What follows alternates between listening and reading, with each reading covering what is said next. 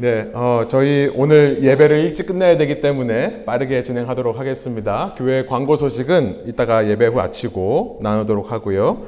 우리 말씀 계속해서 나누면서 예배로 나갈 텐데요. 출애굽기 오늘 32장부터 34장까지의 아주 유명한 이야기입니다. 주께서 주시는 것 네 번째 시간으로요. 제가 이 제목을 이렇게 잡아봤습니다. 이스라엘에게 주신 두 번째 증거판.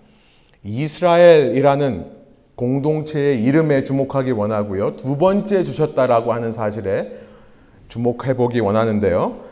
어, 출애굽기 34장 27절부터 29절의 말씀만 저희가 한번 한 목소리로 읽어보고 말씀 나누도록 하겠습니다. 세 번역이에요. 출애굽기 34장 27절부터 29절 한 목소리로 한번 읽어보겠습니다. 주님께서 모세에게 말씀하셨다. 너는 이 말을 기록하여라. 내가 이 말을 기초로 해서 너와 이스라엘과 언약을 세웠기 때문이다. 모세는 거기서 주님과 함께 밤낮 40일을 지내면서 빵도 먹지 않고 물도 마시지 않고 언약의 말씀 곧 십계명을 판에 기록하였다. 모세가 두 증거판을 손에 들고 시내산에서 내려왔다. 그가 산에서 내려올 때에 그의 얼굴에서는 빛이 났다. 주님과 함께 말씀을 나누었으므로 얼굴에서 그렇게 빛이 났으나 모세 자신은 전혀 알지 못하였다. 아멘. 예, 4주 전에 저희가 이 시리즈를 시작하면서 첫 시간에 우리가 무슨 말씀을 나누었는지 기억하실지 모르겠습니다. 어, 우리가 사는 현실을 우리가 어떻게 이해하는가에 대한 질문으로 첫 시간을 시작했었습니다. 눈에 보이는 현실이라는 것은 애초부터 믿음을 필요로 한다. 믿음의 영역을 필요로 한다라는 사실을 나누었었죠. 우리의 뇌 자체는 흑암에 있다는 겁니다. 그런데 이 흑암 속에 있는 뇌가 감각기관이 쥐어, 쥐어주는 이 정보를 그대로 받아들이지 않고 나름대로 상당히 주관적으로 해석하더라라는 거예요. 우리의 뇌 구조를 보면 우리는 애초부터 감각을 그대로 받아들이는 동물과는 달리 믿음의 영역을 만들어내며 사는 존재로 창조되었다는 것을 나누었었습니다. 그렇게 우리가 설계된 거죠. 한 예로 실망과 후회의 차이를 말씀드렸어요. 오직 인간만이 이 후회를 한다라는 말씀을 나눴었죠. 다 기억하시나요? 예. 다시 한번 주중에 사운드 클라우드를 통해서 들어보시기 원합니다. 그렇기 때문에 그 첫 설교의 결론이 뭐였냐면 우리는 어떤 상황 가운데서도 믿음의 눈을 들어 예수 그리스도, 우리의 산소망 대신 주님을 바라볼 수 있어야 된다라는 것이었습니다. 흑암의 시간 속에서도 아침이 되면 매번 새로울 수 있는 은혜에 대해 나누었었던 겁니다. 이것을 저는 초현실의 믿음이라고 한번 표현을 해보고 싶습니다. 보이는 상황을 초월한 감각기관이 전달해주는 그 정보들을 초월한 믿음을 보이는 삶. 아, 사실은 이것이 이 초현실의 믿음이라고 할 수 있는 것이 이 모든 시리즈를 나누는 데 있어서 기반, 파운데이션과 같은 겁니다. 우리가 그 다음 주에, 그 다음 주에 나눴던 대로 우리는 이 땅을 살면서 먹고 마시는 문제로 여러 시험들을 만납니다. 근데 그 시험들을 만날 때마다 바로 이 초현실의 믿음이 필요한 겁니다. 지난 시간 나눈 것처럼 우리는 세상의 여러 가지 유혹 앞에서 초현실의 믿음을 가지고 우리를 사랑하시기를 그치지 아니하시는 그 주님의 은혜에 깊이 잠길 필요가 있는 것이고요. 그래서 자연스럽게 그의 말씀에 반응하고자 하는 삶을 살게 된다는 것이죠. 그런데 오늘은요, 이런 생각을 한번 해보기를 원해요. 한편으로 생각해 보면, 그렇게 우리가 현실이라는 걸 볼 때 각자가 믿음의 영역을 통해 본다라고 한다면, 혼자서만 그 현실을 바라볼 때 그 현실을 제대로 인식하지 못할 수도 있지 않을까라는 생각입니다. 그러니까 제가 이 파란색 마스크를 들고 있는데 저만 파란색으로 보일 수 있잖아요. 여러분께서 함께 보시면서 이것을 파란색으로 컨펌해 주셔야 확실한 현실이 되는 거죠. 예, 정확히 말하면 파란색이 아니라 하늘색입니다만, 예, 그것도 정확히 또 넘버로 막 이렇게 표시하잖아요, 색깔을요. 혼자서는 이 초현실의 믿음을 보일 때도 있지만 자칫 잘못하면 혼자만 있다면 비현실적인 걸 가지고 현실이라고 느낄 수도 있는 겁니다.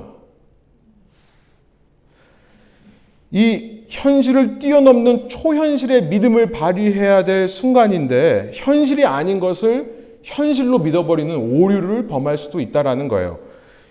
어, 좋은 예가 저는 캐스트어웨이라는 영화라고 생각합니다. 이 20세기 말, 그러니까 1999년도부터 제작이 되어서 2000년도에 발표된 영화인데요. 어, 톰 행스가 혼자 이렇게 무인도에서 살아가는 이야기를 다, 다루고 있죠. 재난 영화입니다. 근데 그가 친구가 하나 생겨요. 누굽니까? 윌슨이라고 하는 친구예요. 그 윌슨이라는 이름은 배구공을 만드는 회사로부터 온 거죠. 어느 날 손을 벼가지고 배구공을 이렇게 잡았는데 피자국이 생겼어요. 근데 거기다가 이렇게 얼굴을 그려 넣으니까 사람처럼 됩니다. 그는 그 윌슨이라는 친구와 대화를 하면서 홀로 지내는 섬에서의 삶을 극복해 내고 있습니다. 그러다가 이제 그 뗏목을 만들어서 탈출을 하는데요. 기억하시는지 모르겠지만 폭풍우가 지나는 밤을 간신히 지내놓고 그 다음날 아침이 되었을 때 함께 있던 그 배구공이 또로로 흘러가지고 물속에 빠져버려요. 그때 이 어, 척인데요, 이름이. 척이 어떤 반응을 보이죠? 톰 행스가 어떤 반응을 보이죠? 그 공을 구하겠다고 물에 뛰어듭니다. 근데 물에 뛰어들었다가 자신도 거의 죽을 뻔해요. 그래서 포기하면서 다시 자기의 배에 오르기 전에 그 물 속에서 전 지금도 기억납니다. 정말 흐느끼면서 절규를 하면서 뭐라고 말하냐면 I'm sorry, 윌슨. 윌슨아 미안해 이렇게 소리를 지는 장면이 상당히 인상에 남았습니다.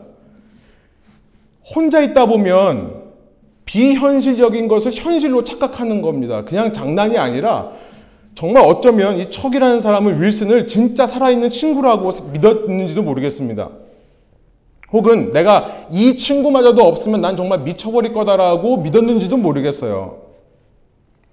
혼자서는 초현실의 믿음이 아니라 어쩌면 비현실을 현실이라고 인지하는, 생각하는 오류를 범할 수도 있다. 그래서 그런 우리의 한계를 아신 하나님께서 우리에게 주시는 네 번째가 뭐냐면 공동체입니다. 공동체를 주시는 거예요.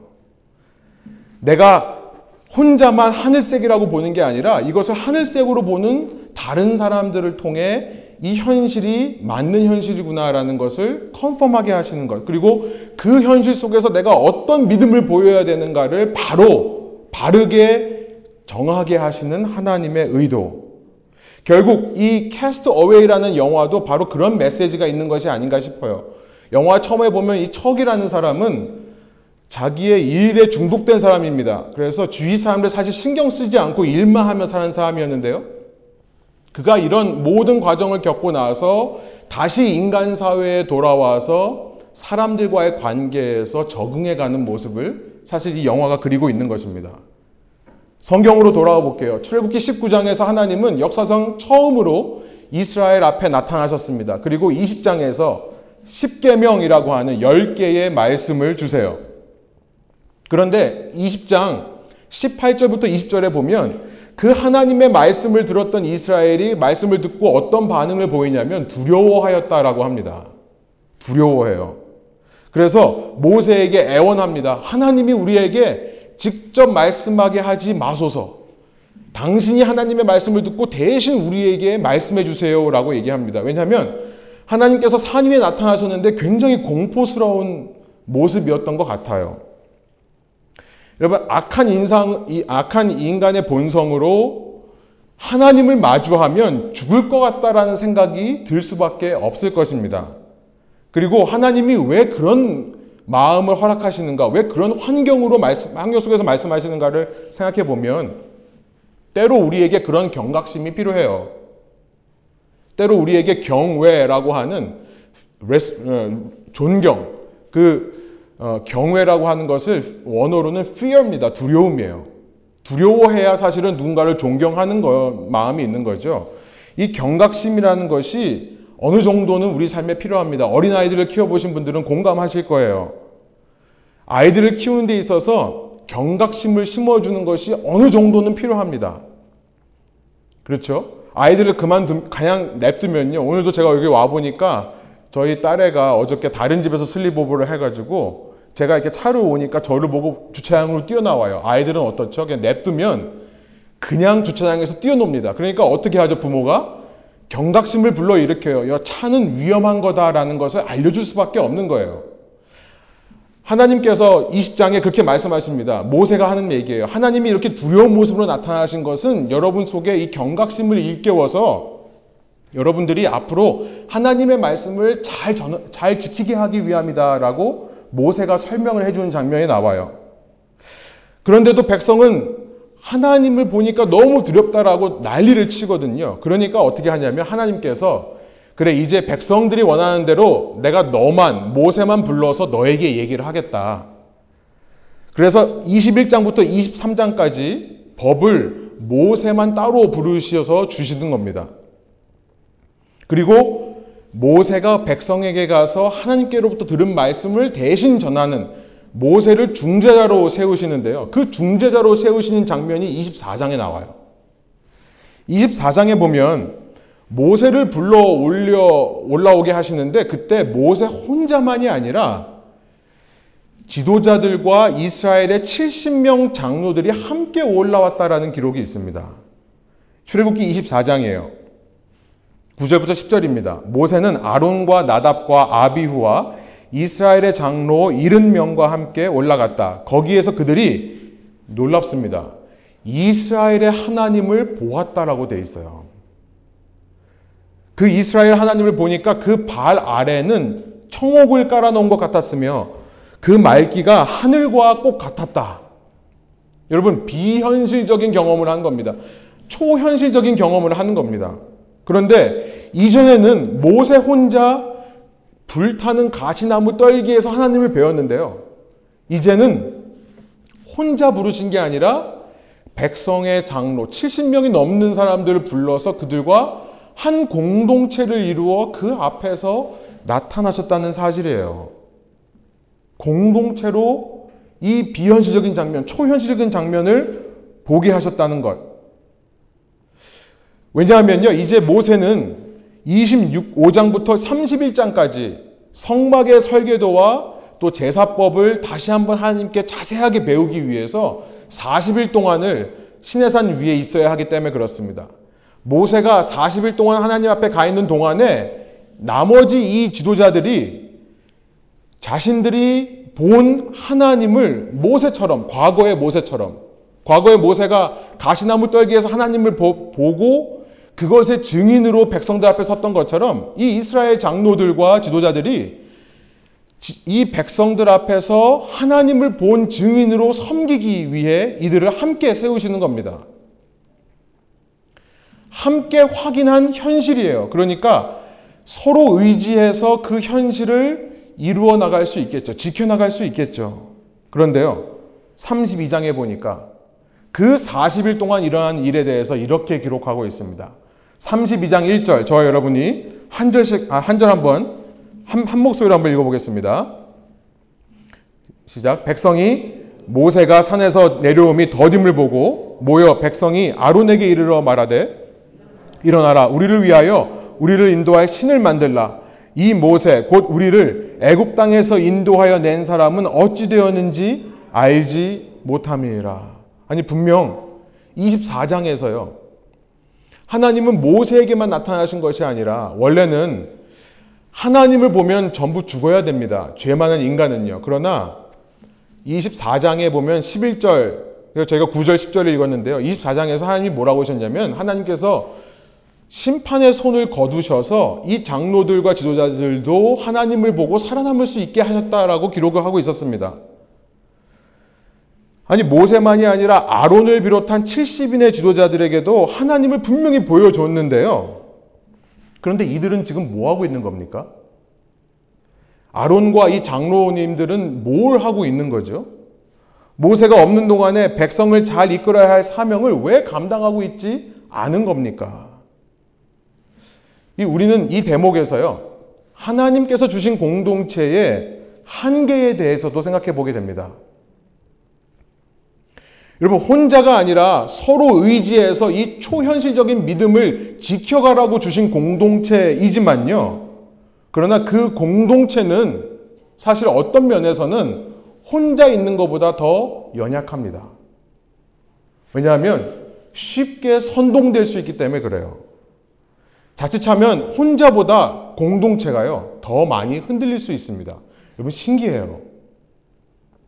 공동체라는 것을 가만히 생각해 보면요.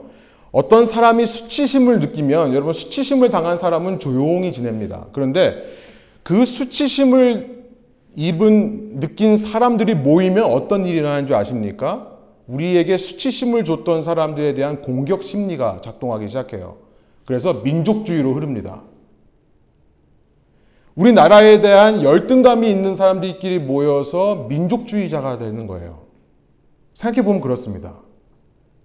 여러분, 외로움을 느끼는 사람들은 조용히 가만히 있습니다. 그런데 외로움을 느끼는 사람들이 모이면 어떤 일이 일어나는 줄 아십니까? 놀랍게도 차별하는 일들이 생기기 시작해요. 이 외로움을 느낀다는 말은 자신의 가치를 느끼지 못한다는 건데요. 사람이 언제 자신의 가치를 느끼냐면 공동의 적을 둔 사람들을 만나서 그 공동의 적을 함께 공격할 때 내 존재의 의미를 찾습니다. 놀라워요. 그러니까 외로운 사람들끼리 모아놓으면은 인종차별이라든지 성차별이라든지 그런 모습으로 나타난다는 겁니다. 시간이 없어서 제가 더 자세한 얘기는 못 드리겠습니다만 공동체를 서로 믿음을 더 지키는 방향으로 사용하기 위해 주신 건데 그 공동체에서 오히려 더 쉽게 선동되고 흔들리는 모습을 보인다는 거예요. 여러분, 우크라이나 전쟁 사태를 보면 그렇죠. 우크라이나 전쟁 사태를 보면서 놀랍게 되는 것은요, 이 러시아의 푸틴 대통령의 막강한 지지율입니다. 전쟁 전에 떨어지고 있던 지지율이요. 전쟁을 기점으로 해서 올라가기 시작하는데요. 지금 현재 러시아 국민의 80%가 푸틴을 지지하고 있습니다. 러시아 사람들 죄송합니다만 이런 표현 들어서 죄송합니다만 정신 나간 게 아닌가 싶어요. 그런데요. 오늘 본문에 보니까 이미 수천 년 전부터 이런 일들이 사람들이 모인 곳에 일어나고 있더라는 것을 알게 되는 거죠. 공동체의 위험성입니다. 아니 주님의 놀라운 힘으로 이집트를 탈출했습니다. 홍해가 갈라지고 한 천사의 음식을 먹는 경험을 했어요.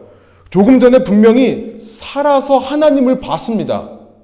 하나님을 묘사할 수는 없으니까 그냥 그 밑에 발 아래 깔린 것들이 청옥과 같다, 사파이어 같다 라고만 표시를 했어요. 그런데 방금 전에 하나님의 형상을 만들지 말라라는 십계명의 말씀을 듣고도 어떻게 이럴 수 있는가? 한 백성이 한 사람의 불안이 한 사람의 불평이 공동체에 퍼지기 시작하면 그것이 눈덩이처럼 증폭되는 겁니다. 공동체의 약점이에요. 20세기 역사를 가만 보면요. 전쟁의 역사라고 할 수 있습니다. 1차 대전으로 이 20세기가 시작해서요. 이 미국과 소련 사이의 냉전이 참 오랫동안 지속되어 왔었죠. 근데 20세기 중에 가장 충격적인 사건을 꼽으라고 한다면 아마 아우슈비츠 수용소 사건일 거예요. 독일 히틀러 정권 안에서 희생된 유대인의 숫자가 600만 명이 넘는다라는 통계가 있습니다. 여러분 우리가 놓치기 쉬운 건 뭐냐면 히틀러 한 사람의 잘못인가요?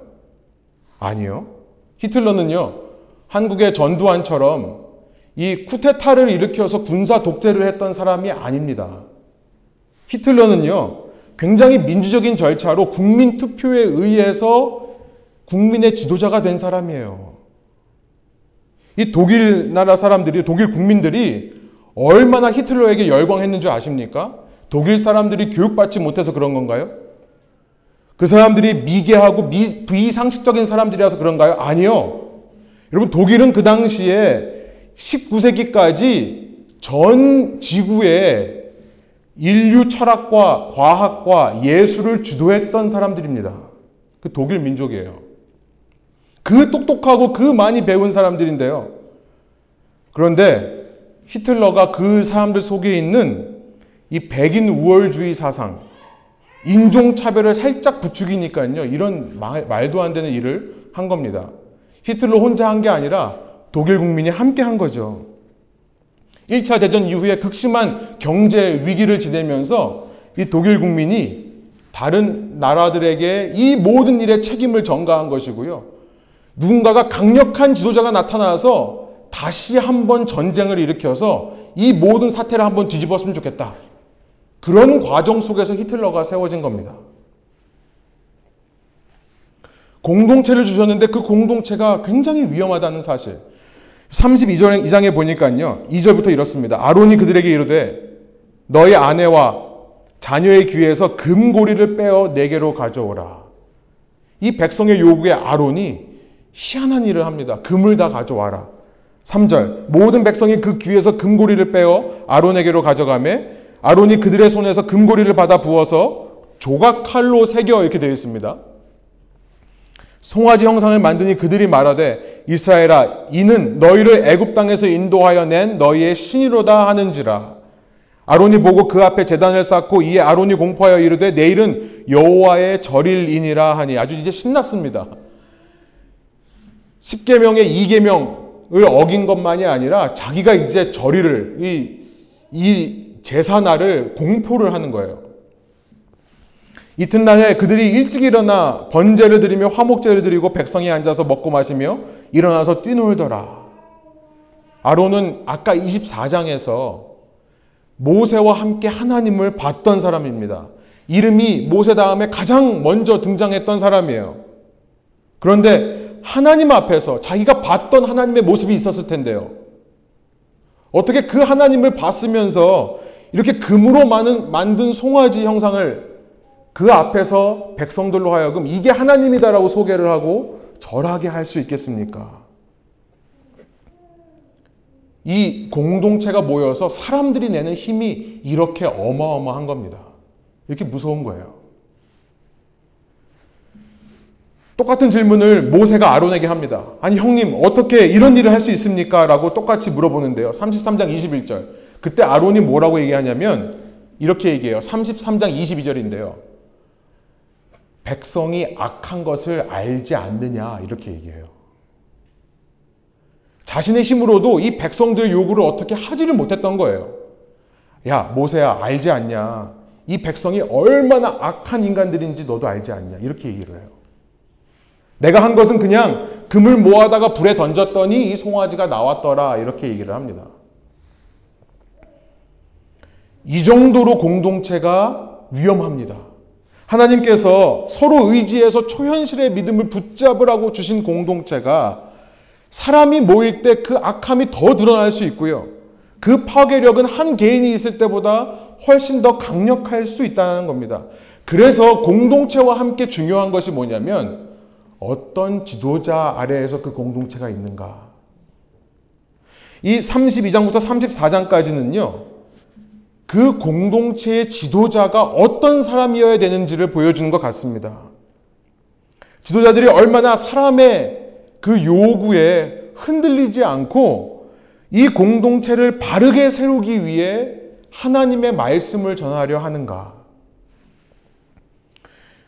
어떤 지도자들은요, 아론처럼 사람들이 모여있는 이 큰 힘, 세력을 이용해서 나의 야망과 꿈을 이루기 위해 지도자 역할을 감당하는 사람들도 있을 겁니다. 성경은 우리에게 말씀하시는 것 같아요. 어떤 지도자가 진정한 하나님 앞에서의 바른 지도자인가? 사람들을 선동하여 어떤 일들을 이루어내는 사람인가? 아니면 말씀에 바로 서기 위해 공동체에게 아프더라도 이 일로 인해서 사람들이 죽거든요. 아프더라도 하나님의 말씀을 전하는 지도자가 바른 지도자인가? 무엇보다 모세는요, 백성을 위해 기도했던 지도자라는 것을 알게 됩니다. 출애굽기 32장 11절이에요. 하나님께서 모세에게 말씀하십니다. 야, 백성이 지금 우상을, 우상의 형상을 만들어서 춤추고 있다라고 하니까 그래서 하나님이 이제 이 백성을 내가 버리겠다라고 하니까 그 이야기를 듣자마자 모세가 처음으로 보인 반응이 11절입니다. 모세가 그의 하나님 여호와께 구하여 이르되 중보기도 하는 거죠. 그리고 33장에 보면 이 공동체를 위해 하나님을 붙잡고 늘어집니다. 하나님의 뜻을 바꾸기 위해 자신의 목숨을 걸고 하나님을 앞에서 기도하는 모세의 모습이 나와요. 여러분 하나님이 뜻을 바꾸시는 것이 아니라 하나님의 뜻은 바꾸지 않습니다. 이미 처음부터 하나님은 이 일로 멸망시킬 계획을 하셨던 것이 아니에요. 그런데 하나님께서 왜 이렇게 하시냐면 저는 이런 생각이 들어요. 이런 일들을 통해 지금 백성에게 필요한 지도자는 이런 지도자라는 것을 말씀하시려고 이런 상황을 만드시는 것 같습니다. 그리고 나서요. 이제 저희 오늘 설교의 포인트라고 할 수 있는데요. 그리고 나서 34장에 다시 모세를 시내산 위로 부르십니다.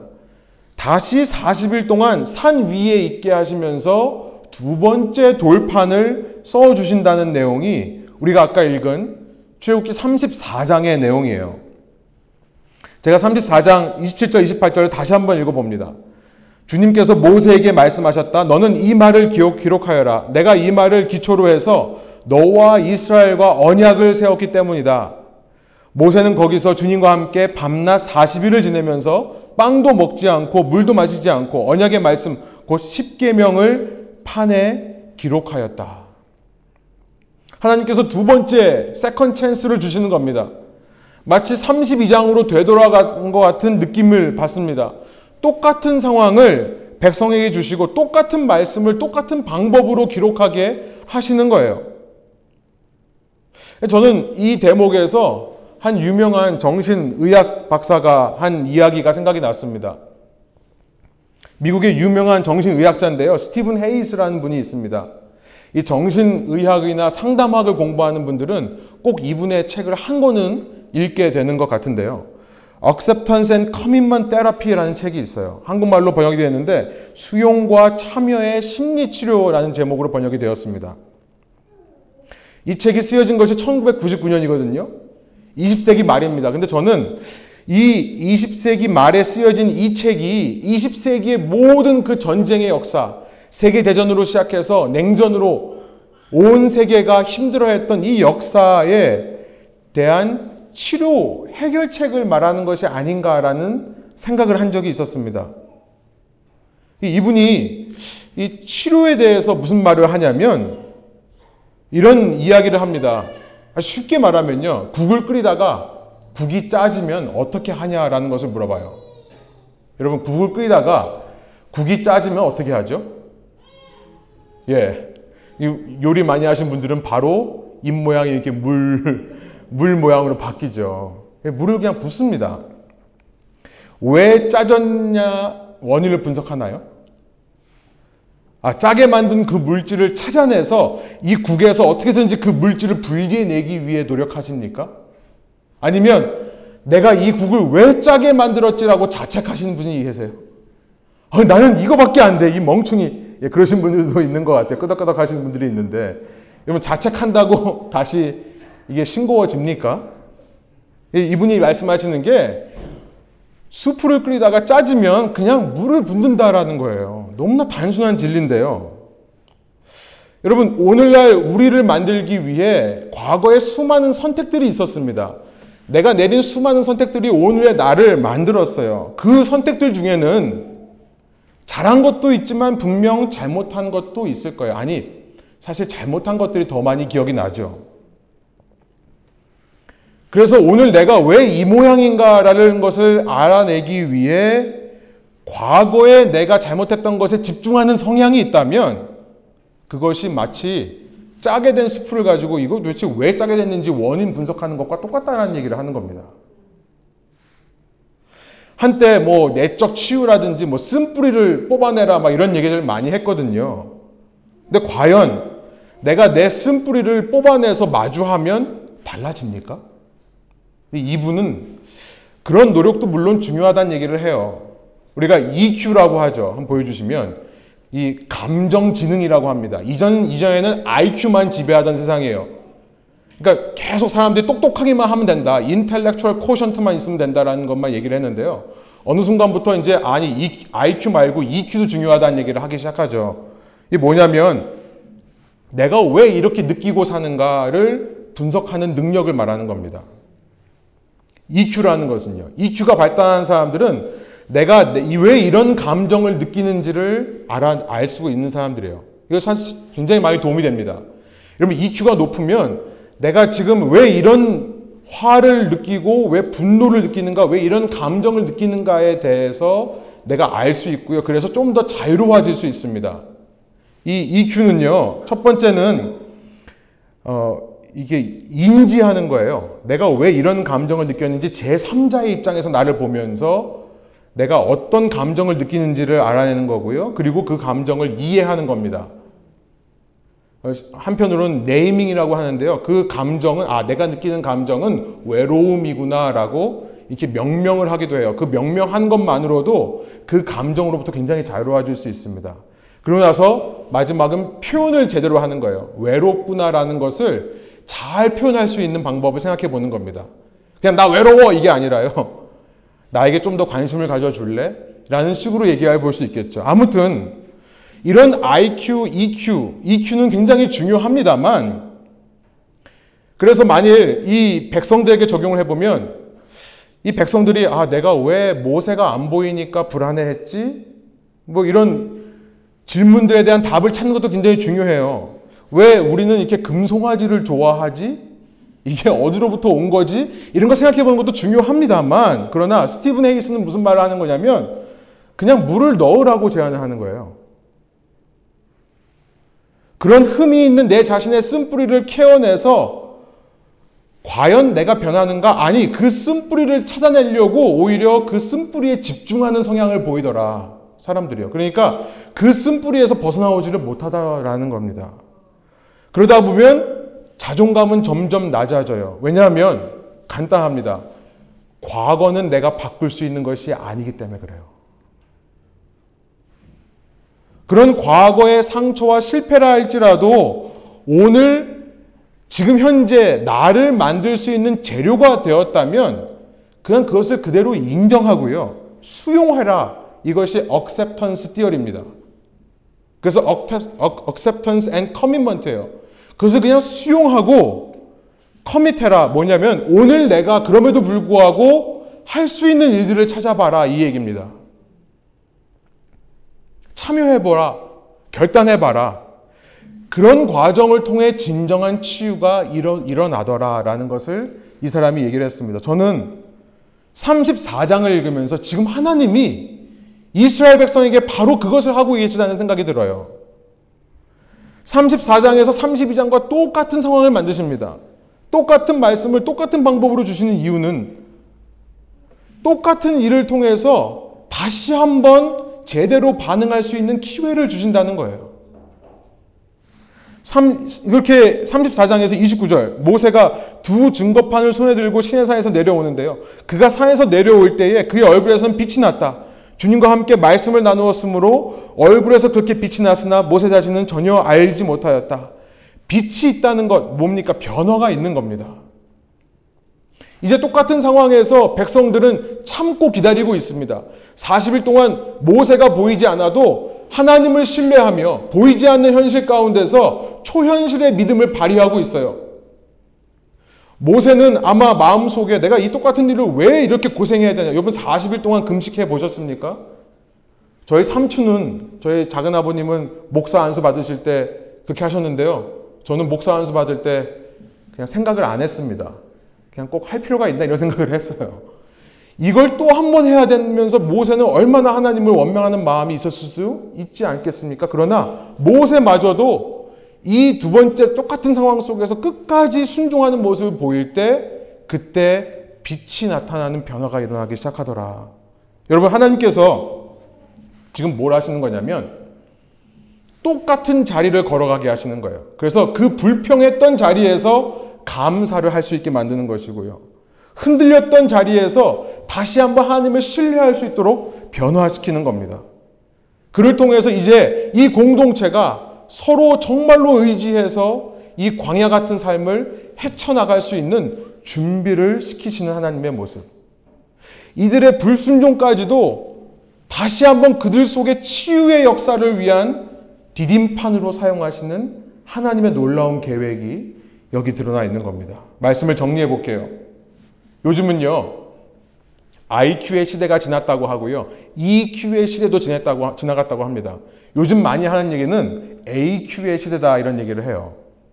adversity, adversity quotient라는 것은 뭐냐면 역경지능이라고 번역을 합니다. 요즘 뭐 비즈니스나 회사나 이런 데서 이런 얘기를 굉장히 많이 하는데요. 이것도 마찬가지로 1999년도 20세기 말에 나타난 개념입니다만 어떤 사람들이 성공하는가를 가만히 보니까 머리 똑똑한 사람이 아니라 이 감정 지능이 발달한 사람이 아니라 역경과 고난을 잘 극복하는 사람이 성공하더라라는 이야기를 요즘 많이 합니다. 저는 오늘 출애굽기 말씀 속에서 그 비결을 발견합니다. 주님께서 이 현실을 살아가도록 주시는 것은 운명 공동체입니다. 나 혼자가 아닌 주님 안에서 한 공동체로 구원을 이루어 가세요. 늘 말씀드리지만 성경의 구원은 결코 개인 한 사람의 구원을 말한 적이 없습니다. 항상 공동체의 구원이에요. 구약 시대에는 이스라엘 민족이고요. 신약 시대에는 교회입니다. 그 공동체는요, 흔들리기가 쉽습니다. 모이는 힘이 커질수록 쉽게 선동될 수 있습니다. 내면의 외로움과 수치심을 이용해서 잘못된 지도자들을 만나면 파시즘이나 나치즘 이런 일들이 일어나기도 해요. 특별히 요즘을 보면요. 정말 선동되기 쉬운 시대인 것 같습니다. 이, 이 21세기 특징은 무엇인가? 정보가 증가하고요. 그 정보를 전달할 수 있는 매체가 발달하면 이 땅이 더 좋아질 거라 사람들이 생각했는데요. 막상 21세기 뚜껑을 열어보니까 어떻습니까? 여러분 요, 요즘 더 좋은 삶을 살고 계십니까? 아니요. 요즘은요. 진짜 뉴스가 뭔지를 모르겠어요. 뭐가 진짜고 뭐가 가짜인지가 구별이 안 돼요. 정보가 너무 많다 보니까 여러분 가짜 뉴스에 속는 사람들이 너무나 많은 시대입니다. 사람들은 점점 더 지식과 지혜가 상식이 풍부해지기는 커녕 더 편협해져요. 내가 옳다고 생각하는 이야기들만 계속 듣거든요. 그러니까 사람들이 더 편협해져서 나만 옳다라고 믿게 되는 시대에 살아요. 이런 시대에 살면서 공동체가 흔들리기 쉽습니다. 그래서 더 바른 지도자가 필요한 시대인 것 같습니다. 여러분, 기도가 필요합니다. 바른 지도자들을 위해 사람의 소리가 아닌 하나님의 음성을 듣고 갈 수 있는 지도자들이 세워지도록 기도해 주시기 원합니다. 공동체의 결속력이 파괴되는 시대, 모이기에 힘쓰기보다는요, 그냥 내가 편한 대로 살죠. 나와 맞는 사람끼리만 만나는 시대. 이렇게 공동체의 문제점이 너무나 잘 드러내는 시대. 그래서 교회에 소망이 없어 보일 수 있습니다만, 그러나 주님께서는 그럼에도 불구하고 계속해서 교회 공동체에게 소망을 주신다는 겁니다. 또 다시 기회를 주시는 거예요. 오늘 설교의 제목처럼요, 이스라엘에게 두 번째 증거판을 주시는 겁니다. 그 기회를 통해 과거의 실수, 실패에 집착하기보다 앞으로 과거에 어땠던 간에 지금 이 순간 그리고 앞으로 이 교회가 어떤 일을 해나갈 것인가에 주님은 관심을 보이시는 것 같아요. 그 선하신 주님의 사역에 지금 맡겨진 사역에 동참하는 교회 혹시 수프가 짜졌다면 할 수 없습니다. 생명의 물을 부어 넣기만 하면 되는 겁니다. 그럼 저희가 교회를 위해 기도하면서 요즘 그런 생각이 많이 들어요. 우리 교회가 여러 가지 어려움을 겪었습니다. 그런데요, 이게 과연 어려움일까요? 어쩌면 이때 우리가 주님의 사명에 더 동참할 수 있는 기회는 아닐까요? 그래서 함께 모인 우리의 힘과 생명력으로 한 개인만인 이룰 수 없는 공동체가 이룰 수 있는 선한 구원의 역사를 이 땅 가운데 흘려보내는 교회. 하나님은 바로 그런 방식으로 이스라엘 공동체를 구원해 가셨던 것입니다. 여러분 모이기 소원합니다. 온라인으로만 의지하지 않고요. 피치 못할 사정이 아니라면 우리는 온라인이라는 환경은 개인의 악함이 숨기에 너무나 좋은 환경인 것 같습니다. 여러분 교회에서 상처받는 사람들이 너무나 많습니다. 실망하는 사람들도 많습니다. 예, 맞아요. 그러나 실망했더라도 또다시 공동체를 의지해 보라는 말씀을 주시는 것 같습니다. 아무리 시대가 변해도 교회만이 세상의 소망인 줄로 믿습니다. 함께 기도하시겠습니다. 시간이 많이 간 관계로 제가 기도하고 축도하심으로 우리 예배 마치도록 하겠습니다.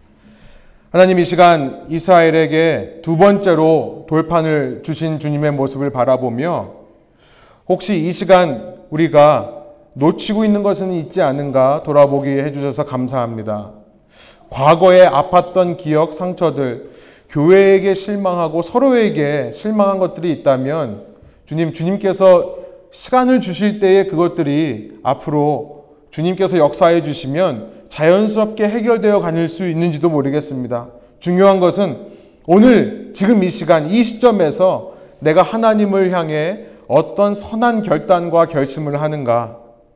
우리가 공동체의 레벨에서 여러 가지 어려움을 겪으며 지난 8년 동안 이 교회가 왔습니다만 주님 과거에 집착하는 것이 아니라 지금 이 순간 그리고 앞으로 우리가 무엇을 결단하고 어떻게 헌신할 수 있는가 어떻게 더 사랑할 수 있는가 어떻게 더 서로를 품을 수 있는가에 관심을 갖고 헌신하는 교회가 된다면 주님께서 이 교회를 향하신 선하신 뜻이 이 땅 가운데 이루어질 줄로 믿습니다.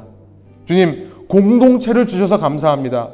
그럼에도 불구하고, 어려움에도 불구하고 서로가 서로를 의지할 수 있는 한 구원 공동체가 있다는 사실, 그리고 부족하지만 주님께서 지도자를 세우셨다는 사실, 그 지도자를 통해서 하나님께서 말씀으로 우리를 가르친다는 사실에 감사하기 원합니다. 그러나 무엇보다 감사한 것은 주께서는 우리의 어떤 실수와 어떤 실패에도 불구하고 우리의 향하신 주님의 소망과 기대를 저버리지 않는 하나님이라는 것을 이 말씀을 통해 발견하오니 다시 한번 우리가 이 역경을 딛고 고난을 딛고 일어서는 교회 될 수 있도록 그런 저희 각자의 삶이 될 수 있도록 인도하여 주시고 저희와 함께하여 주옵소서 감사드리며 예수 그리스도 이름의 영광을 위하여 기도합니다.